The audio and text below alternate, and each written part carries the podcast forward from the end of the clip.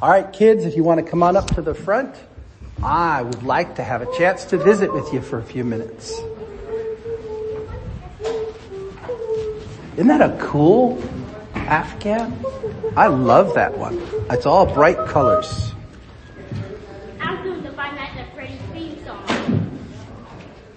I wanted to read a passage of scripture. It comes from a book called Ephesians.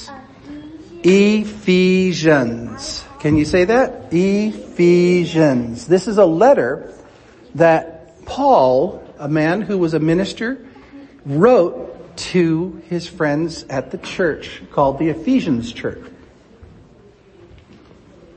Sorry, my eye got itchy. And uh, he wrote a prayer that he prayed over his friends. And I want to read you that prayer.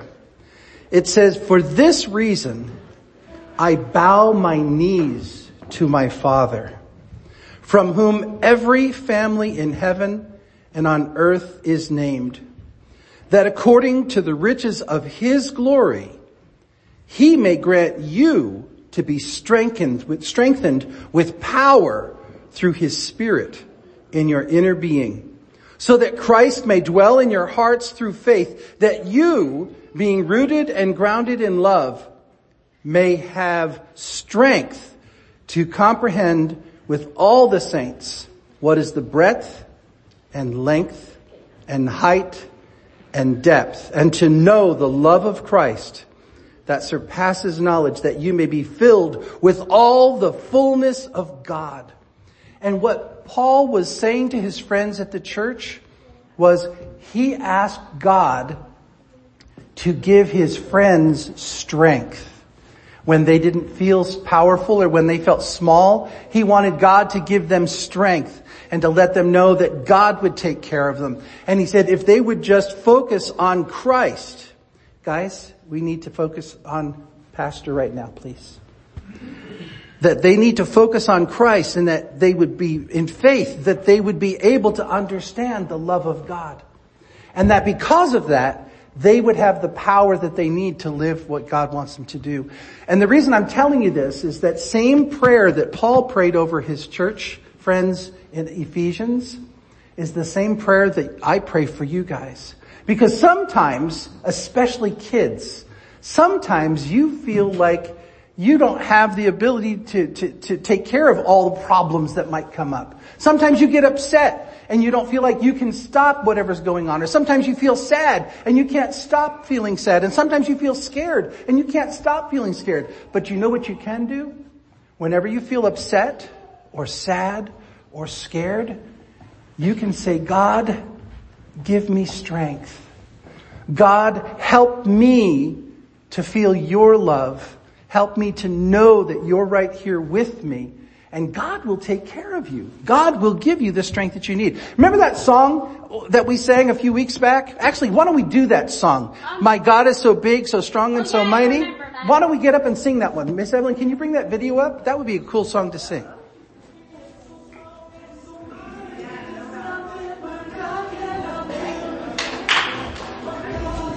Big and so strong and so mighty, there's nothing my God cannot do. Turn it up, Evelyn. On the, here, let me bring it up.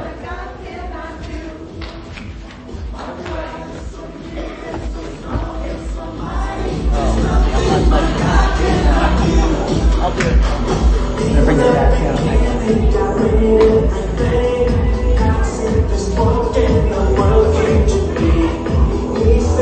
blood and made everything new. God people walk through.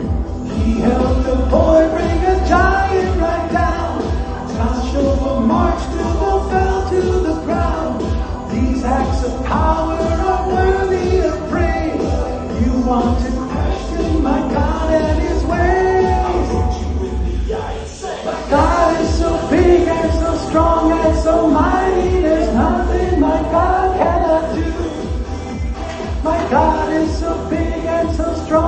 so mighty, there's nothing God cannot do. Though we are sinners, He still gave us word. God sent His Son to live here on the earth. He healed the sick, He made blind men see, He let the lame walk, and He set the poor free. He died on a cross and He rose from the grave. He conquered sin, He is mighty. He went to heaven and he's coming back. God's word is true, that if it's attacked, I'll look you in the eye. my God is so big and so strong and so mighty, there's nothing my God cannot do. My God is so big and so strong and so mighty, there's nothing my God cannot do. God the Father, God the Father, God the Son. One plus one plus one equals one. God the Spirit, God the Father, God the Son. One plus one plus one equals one. To know about my God, I want to live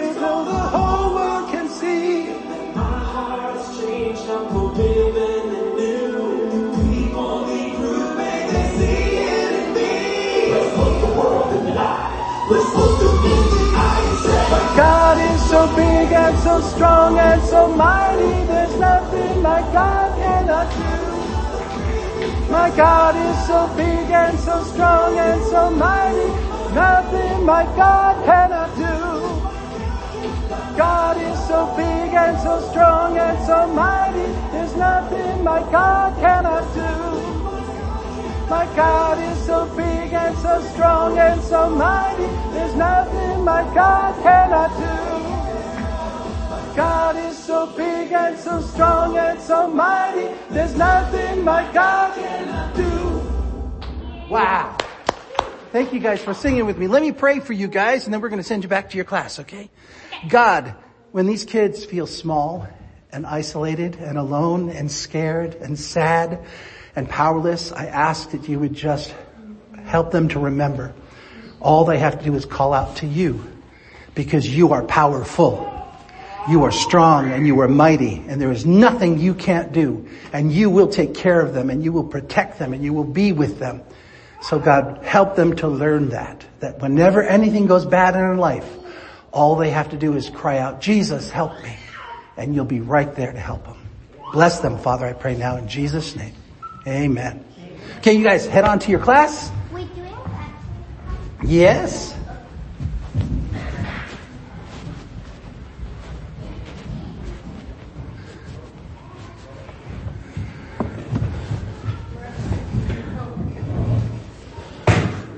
Well, we have spent, we have spent the uh, last six months or so almost talking um, about Samuel and Saul and David.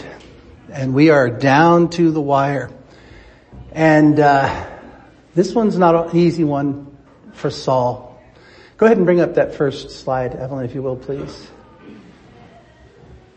Saul dies. He's actually going to die in two weeks.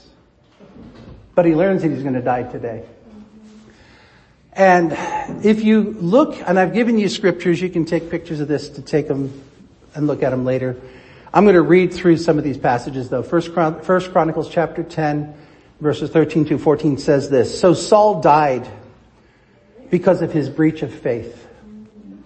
He broke faith with the Lord in that he did not keep the command of the Lord. And he also consulted a medium seeking guidance. He didn't seek guidance from the Lord. Therefore, the Lord put him to death and turned the kingdom over to David, the son of Jesse. That is an incredible indictment. Can you imagine if that's what was said about you after your death? You didn't believe God. You didn't uh, obey God. You even got involved with dark magic. And as a result, God literally took everything that was yours, just took it away from you and your family. No inheritance for your kids, for your grandkids, nothing. Your kids, and if we were, if you, in a couple of weeks we're gonna read, not only did Saul die, but his son, his sons died, everyone died, the whole line done in one day. All because Saul didn't keep faith with God. The next scripture talks about this disobedience. Um, we don't need to reread it, but just know this one is back when Samuel told Saul that he was to wait for him and that he would come and offer a sacrifice and a blessing. And Samuel was delayed. And as a result, the people started getting antsy and the crowd started leaving and dissipating and Saul got all upset because he's like, oh, I'm losing all of my people. I gotta do something to keep everybody in. And so he begins the, to do, make the, the sacrifice, which was not his place to do. He was not the priest. And so when Samuel came, Samuel chastised him and said, you had no business doing that. But I, I, I, no, no excuses. No, none excuses. You disobeyed and you knew it. And then the second one, Samuel 15, this is when Samuel gave Saul God's word that the Amalekite nation was to be completely destroyed. Every single one of them. And God, uh, and Samuel did not, Saul did not do what he was told to do and the end result was some escaped. And this is the word that you read in 1 Samuel 15 when Samuel is chastising Saul. And again, it's the Lord speaking through Samuel the prophet. Samuel said, has the Lord as great delight in burnt offerings and sacrifices as in obeying the voice of the Lord? Behold, to obey is better than sacrifice and to listen is better than the fat of rams. And here's the crux right here. For rebellion is as the sin of divination. And presumption is as iniquity and idolatry. Because you have rejected the word of the Lord, he has rejected you from being king. Now, Samuel's chastisement to Saul was rebellion is as the sin of divination. Does anybody know what divination is? Asking spirits other than the Lord. Okay. Let, bring that screen up, Evelyn. What is, di, what is the sin of divination? Divination is witchcraft. Divination is witchcraft. Uh, uh, Edie, you said asking. Asking other than the Lord. Okay. Well, in Deuteronomy chapter 18 verses 9 through 14, I'm going to read us the entire passage. I only have a little bit up on the screen. It says, when you come into the land, okay, so this is Moses speaking to the people of Israel. They're getting ready to go into the land of promise after the wilderness traveling. When you come into the land that the Lord your God is giving you, you shall not learn to follow the abominable practices of those nations. There shall not be found among you anyone who burns his son or his daughter as an offering Anyone who practices divination or tells futures or interprets omens or a sorcerer or a charmer or a medium or a necromancer or one who requires, who inquires of the dead.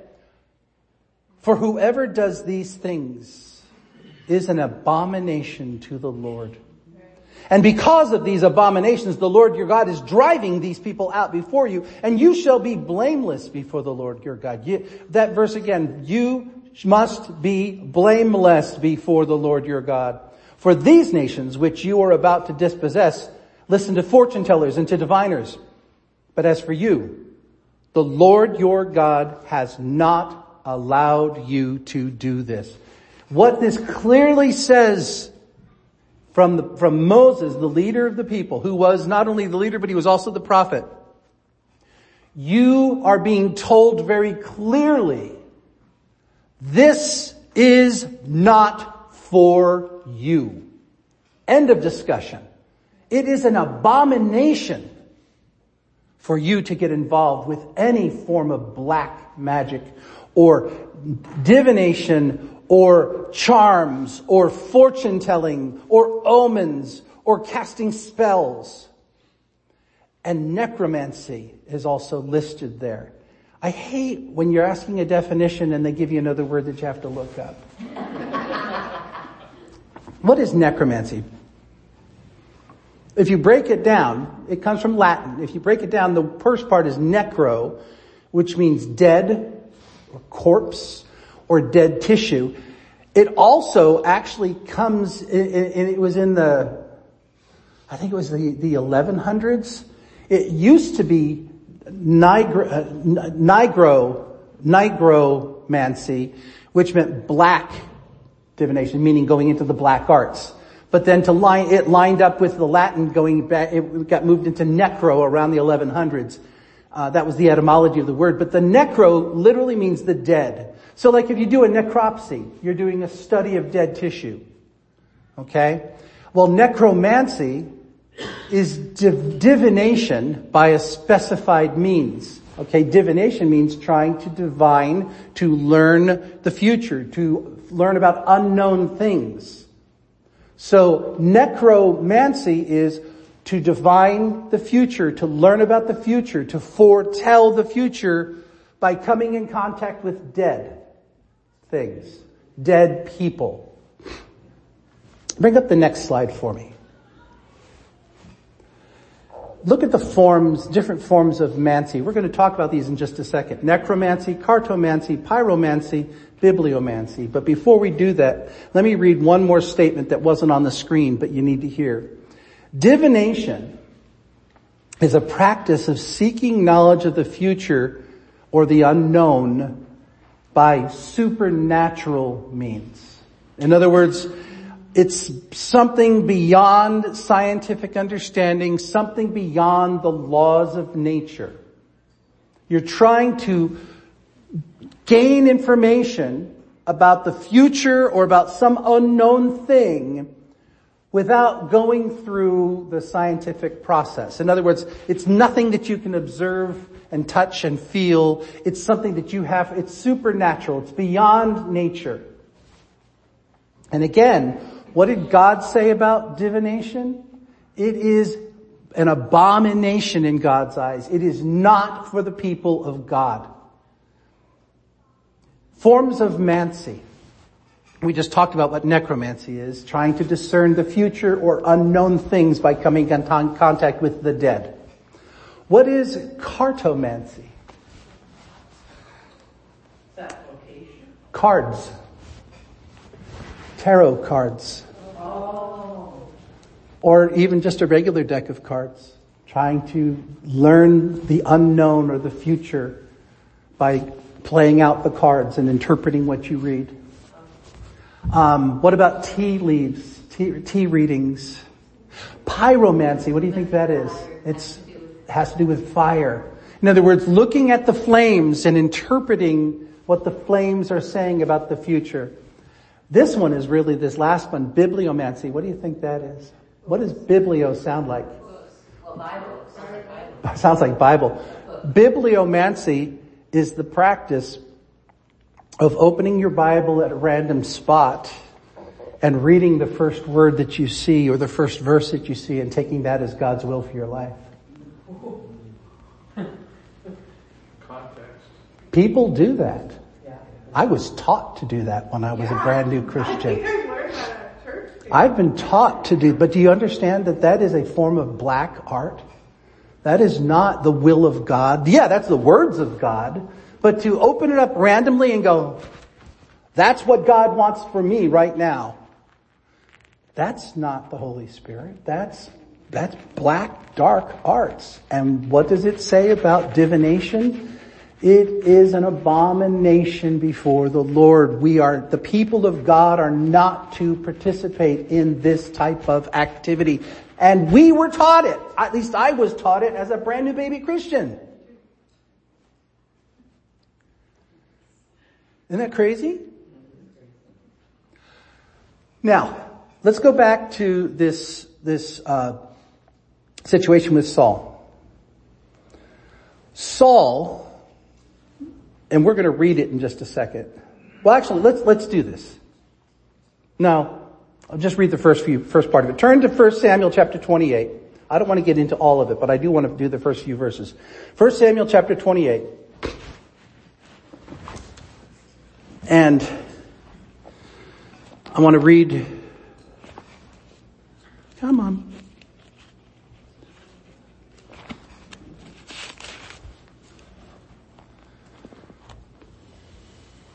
Says verse 3 Samuel had died, and all Israel had mourned for him and buried him in Ramah, his own city, and Saul had put the mediums and the necromancers out of the land. And the Philistines assembled and came encamped at Shunem, and Saul gathered all Israel, and they encamped at Gilboa. And when Saul saw the army of the Philistines, he was afraid, and his heart trembled greatly. And when Saul inquired of the Lord, the Lord did not answer him, either by dreams, or by Urim, or by the prophets. Remember Urim, I said, was the, was the, almost like a dice they threw. So Saul, the king, has been challenged by the Philistines. The armies of the Philistines have gathered en masse. Saul sees this and it says he was scared to death. It says his heart trembled greatly. And when he went before God and said, help, God didn't answer him. Why? Because he had been trying to talk with him for a long time and he'd been ignoring him for a long time. Exactly. That's my my thought. Bring up this, this slide for me, Evelyn. He was tired of talking to him and getting him. Somebody turn to Proverbs 15:8 and be prepared to read it out loud. Someone turn to Proverbs 15:29 and be prepared to le- read it out loud. And somebody turn to Psalm 66:18 and be prepared to read it out loud. They're all very short sentences and they none of them have big words, so it shouldn't be too big. I've got fifteen A. 15:8. Go ahead and read it. Oh, I claimed it. You claimed it, but you don't have No, it. I got it. I got it. I got it. I got it. Ah.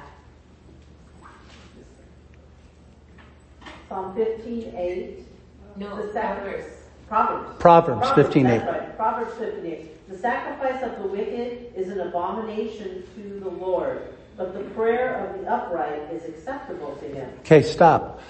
The sacrifice of the wicked, God considers an abomination. Doesn't matter what you bring to sacrifice to God. It could be a very expensive, very, very perfectly pure animal and you bring it before the temple to have it offered. But if you are wicked, God does not receive that sacrifice. God considers that an abomination. The only prayer that God finds acceptable is the prayer of the righteous. Now, let me, let me share with you some stuff from current evangelical Christianity.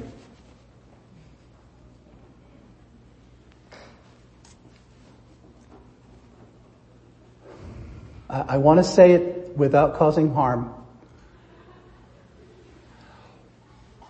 If you have a member of your house who is not serving God,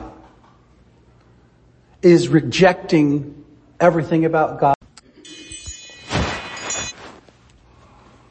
that's my, my nurse telling me it's time to take my medicine. Hopefully it didn't stop the recording. Doesn't look like it, it was interrupted, but it's back. Okay. I'll fix that later. If you have a member of your house who is not serving God, is rejecting the tenets of Christianity, refuses to believe the Bible, God does not hear anything they say. Not that he can't. He just shuts it off. The only prayer that God will hear from a person like that is a prayer of repentance and confession. If a person will confess their sins, God will hear that prayer. If God will, if the person will repent of their sins, God will hear and receive that prayer. But no other prayer. Oh God, help my mom who just got diagnosed with cancer. God does not hear that prayer. But God's a loving God. Yes, God is a loving God, but God also has clearly said in His Word, the sacrifices of the wicked are an abomination to God. He has no obligation to hear those prayers. Look at verse, uh, chapter, Proverbs 15, 29. What does that say? The Lord is far from the wicked, but he hears the prayer of the righteous. Exactly the same. It is another restatement of exactly the same principle. The Lord is far from the wicked. He hears the prayers of the righteous. What does Psalm 66, 18 said? If I regard iniquity in my heart, the Lord will not hear. If I regard iniquity in my heart, the Lord, what? Will not hear, will not hear it. The way, the way the, the, the English, the English Standard Version, which is the one I've been using, it says, if I had cherished iniquity in my heart, the Lord would not have listened. So the question for me is, why would Saul even expect God to hear his prayer when he was asking for guidance about the Philistine army that was before him? Because he had rejected God time and time and time and time and time again. He had the priests killed for heaven's sakes. So why should he expect God to answer his prayers? So what actually happens in this story? Let's go now to 1 Samuel chapter 28, but let's look at verses 11 through 20, okay? We, we just read that Samuel tried to pray, wouldn't happen. So then it said, then Saul, excuse me, that Samuel tried to pray, nothing happened. Then Saul said to his servant, seek out for me a woman who is a medium, that I may go to her and inquire of her. And his servant said, behold, there's a medium at Endor. So Saul disguised himself and put on other garments and went, and he and two men with him. And they came to the woman at night, and he said, divine for me a spirit and bring up for me whomever I shall name to you. And the woman said to him, surely you know what Saul has done, how he has cut off the mediums and the necromancers from the land. Why then are you laying a trap for my life to bring about my death? But Saul, this is the other thing that's so ironic here, verse 10, but Saul swore to her by the Lord, as the Lord lives, no punishment shall come upon you for this thing. Oh, that man.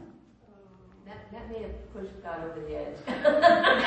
That is just, I can't even imagine the, how someone could be that, ugh. Then the woman said, okay, so whom shall I bring up for you? He said, bring up Samuel for me. When the woman saw Samuel, she cried out with a loud voice and the woman said to Saul, why have you deceived me? You're Saul. And the king said to her, don't be afraid. What do you see? And the woman said to Saul, I see a God coming up from out of the earth. And he said to her, what is his appearance? And she said, an old man is coming up and he's wrapped in a robe. And Saul knew that it was Samuel and he bowed with his face to the ground and he paid homage. And then Samuel said to Saul, why have you disturbed me by bringing me up? Saul answered, I'm in great distress. The Philistines are warring against me. God has turned away from me and answers me no more, not by prophets or by dreams. So I have summoned you to tell me what to do. And Samuel said, why then do you ask me since the Lord has turned away from you and become your enemy? The Lord has done to you as he spoke by me. For the Lord has torn the kingdom out of your hand and given it to your neighbor David. And because you did not obey the voice of the Lord and did not carry out his fierce wrath against Amalek, therefore the Lord has done this thing to you this day. And moreover, the Lord will give Israel also with you into the hand of the Philistines. And tomorrow you and your sons shall be with me. The Lord will give the army of Israel into the hand of the Philistines. And then Saul fell at once, full length on the ground, filled with fear because of the words of Samuel. And there was no strength in him, for he had eaten nothing all day and all night.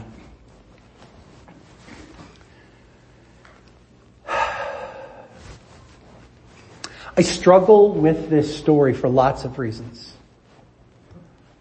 Um, first of all, I have to wrestle with what is my theology when it comes to the afterlife.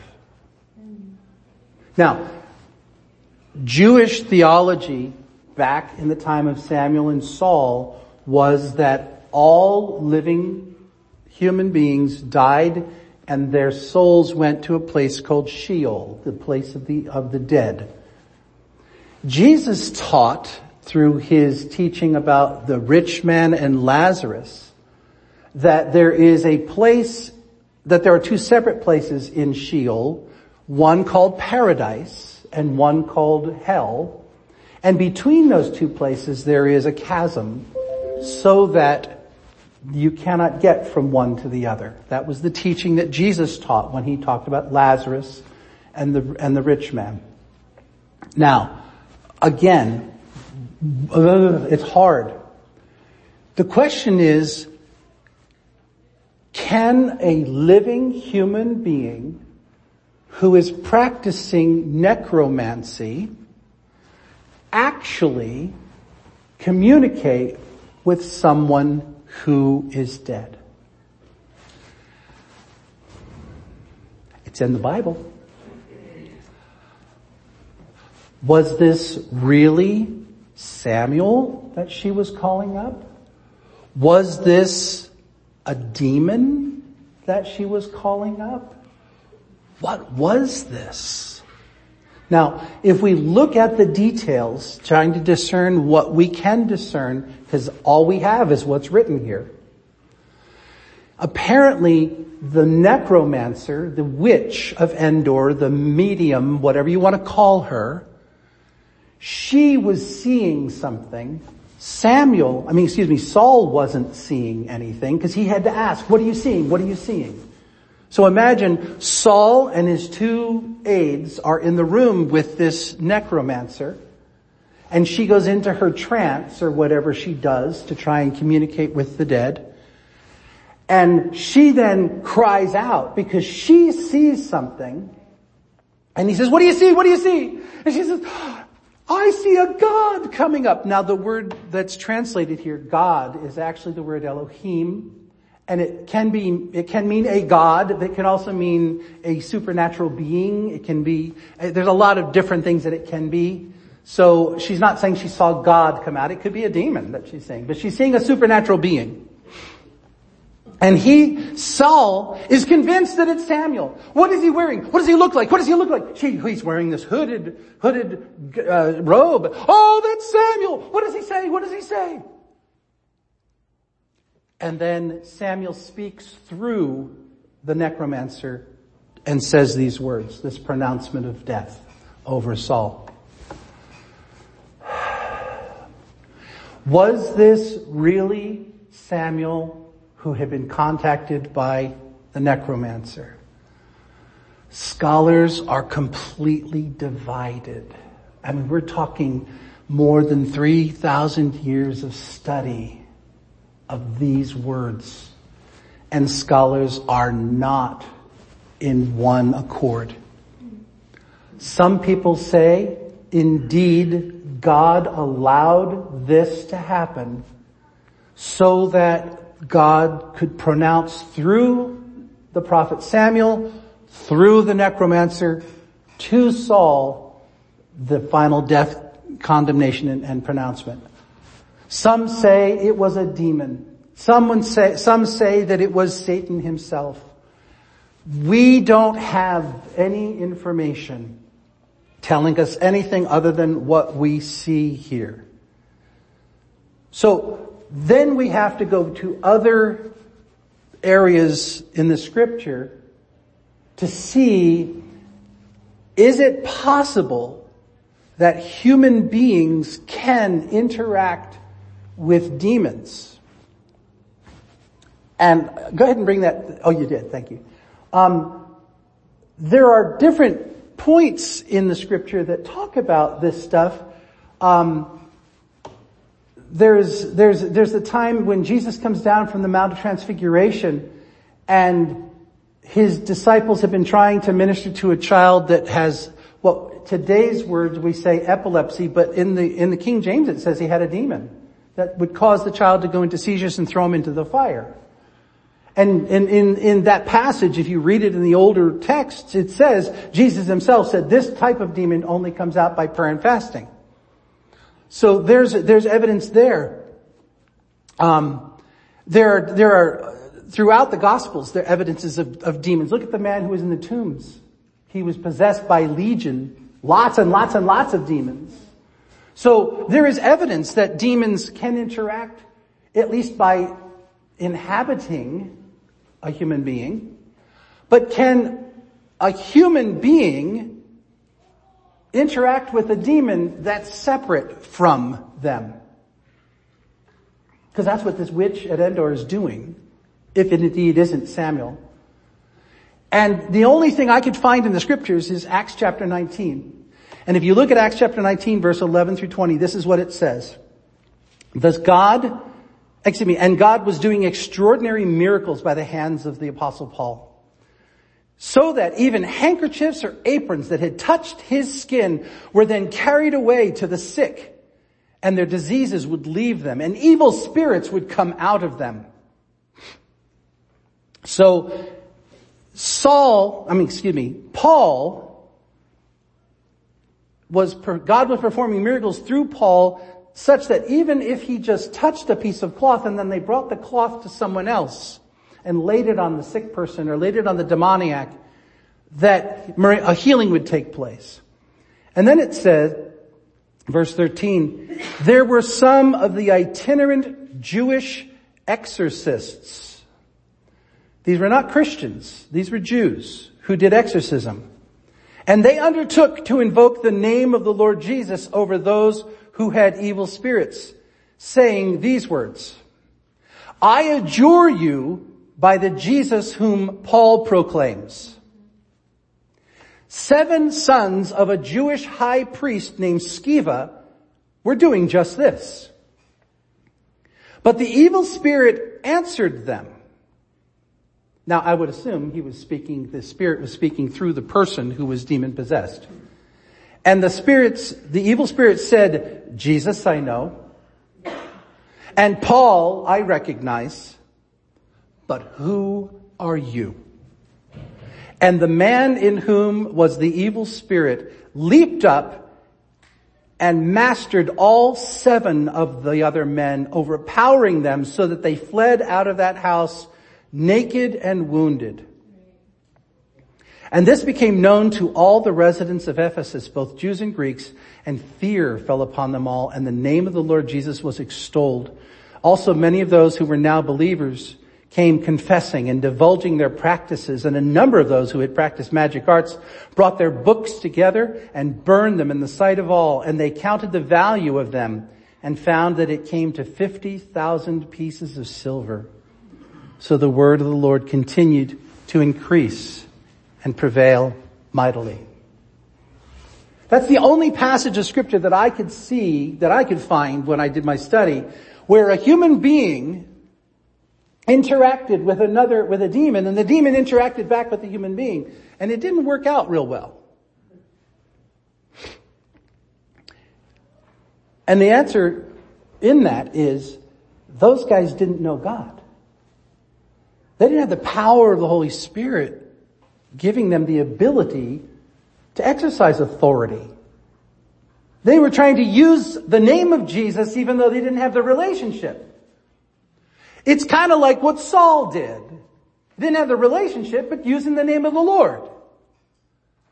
And God sees that as an abomination and has no obligation to respond.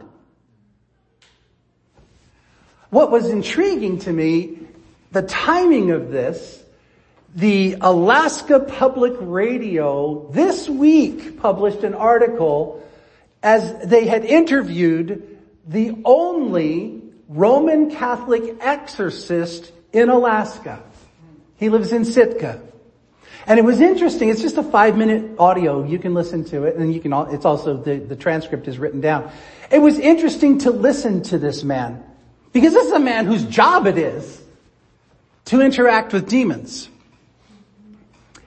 And the one thing that he said that just was so striking, and it was the last thing that was in the interview, he said, if the person that I'm trying to work with has no faith, is not a person of faith, is not a person that's open to the things of God, there's nothing I can do for them. Now this is a man whose job it is to exorcise demons. That's what he's called to do. But there's something about the individual who has joined themselves yeah. with the dark one that the exorcist can't do anything because the person isn't asking God to help.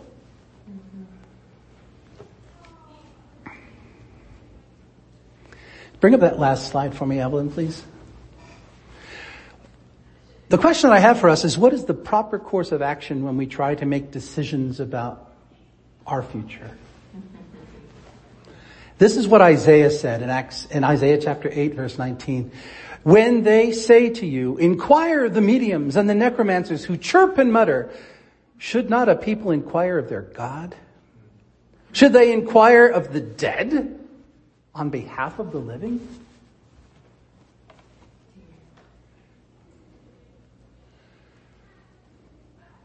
One of the things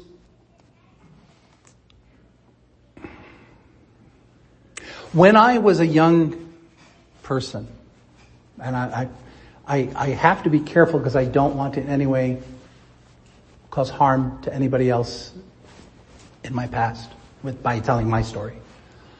Um, there were people in my life who practiced witchcraft.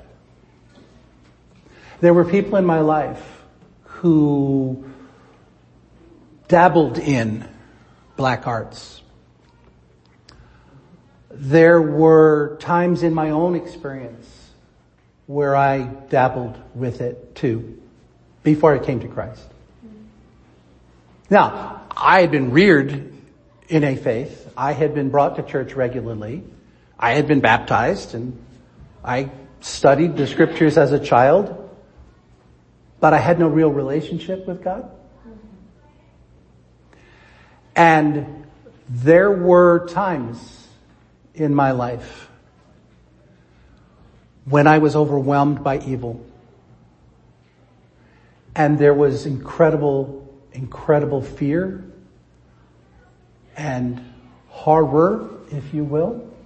I literally at one point in my life wanted to be a warlock. I wanted to be a vampire. I wanted to have that kind of power. Then I got saved at the age of 16. And then I got involved with a group of Christians on campus at my high school. And we were part of Campus Life Youth for Christ. And I actually hosted people in my home to, to host the meetings. And there was this woman, this young woman, my age, she wasn't a woman, she was a teenager. I can't, can't tell you what her name was today, but this woman had practiced witchcraft and had done dark things. And we all were playing with hypnotism. And I literally could hypnotize this other human being and cause her to do things that she normally would not have done if she wasn't under my influence. And I can tell you, there literally was a power that left me and went to her. I felt it. Now I'm a Christian. And I was playing with this stuff. And then God saved this young woman at a Campus Life Youth for Christ meeting. And that same evening convicted me and her that this was not a game. This wasn't fun. This was, this was very, very dark, black magic that was an abomination in the eyes of God, which was threatening my very soul. And the next day at school after she got saved, we tried one more time to see if I could hypnotize her. Because I could literally hypnotize her from across the room. I could say, go to sleep. No, go to sleep. Literally. So we were at school at lunch on the campus and I said, is it okay if I try? And she said, yeah. And God had broken it and it was gone. The power that was there was no longer there. And she and I literally cried because we were finally released from that. And why do I tell you all of this? I tell you all this because we live in a world that says, ah, that's not that big a deal. It's just fun. Yeah, I love being scared. I go to the haunted houses every year because it's fun. I love having my, I love getting scared. It's just fun. I love watching horror films. It just, it makes me, it's just, it's, it's exciting. It's fun. But I will tell you as a person of God, it is not for you. Period. End of discussion.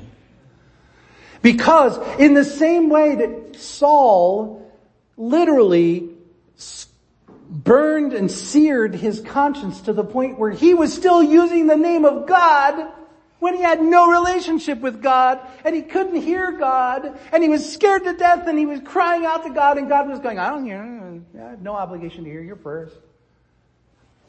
All because he did not obey in the little things at the very beginning. He allowed the enemy to continue to take and encroach more and more and more and more and more. So I'm saying to you people of God, dark things are not for you, period.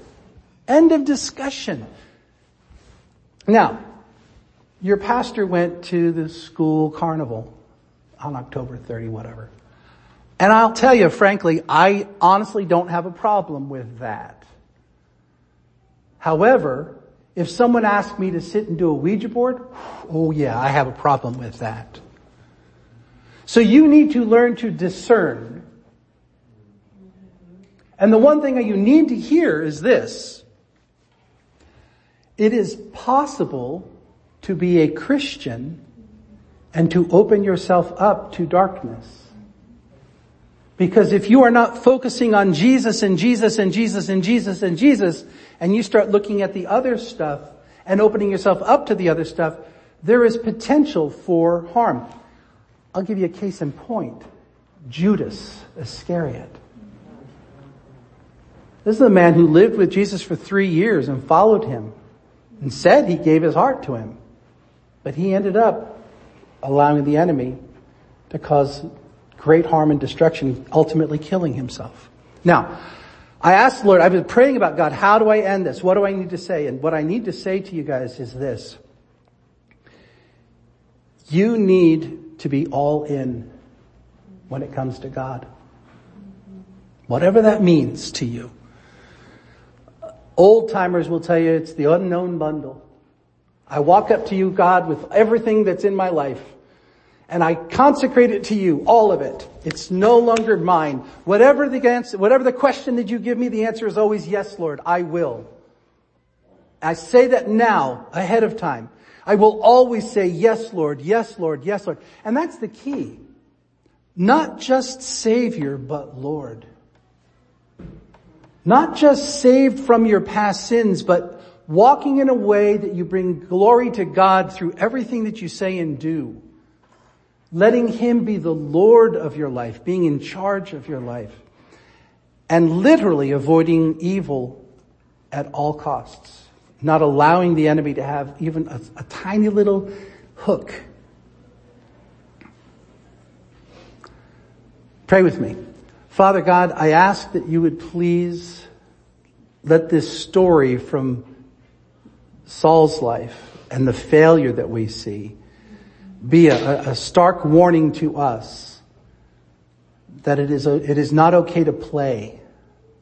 The people of God need to stay away because the enemy's whole focus is to steal and to kill and destroy because the enemy hates you so much.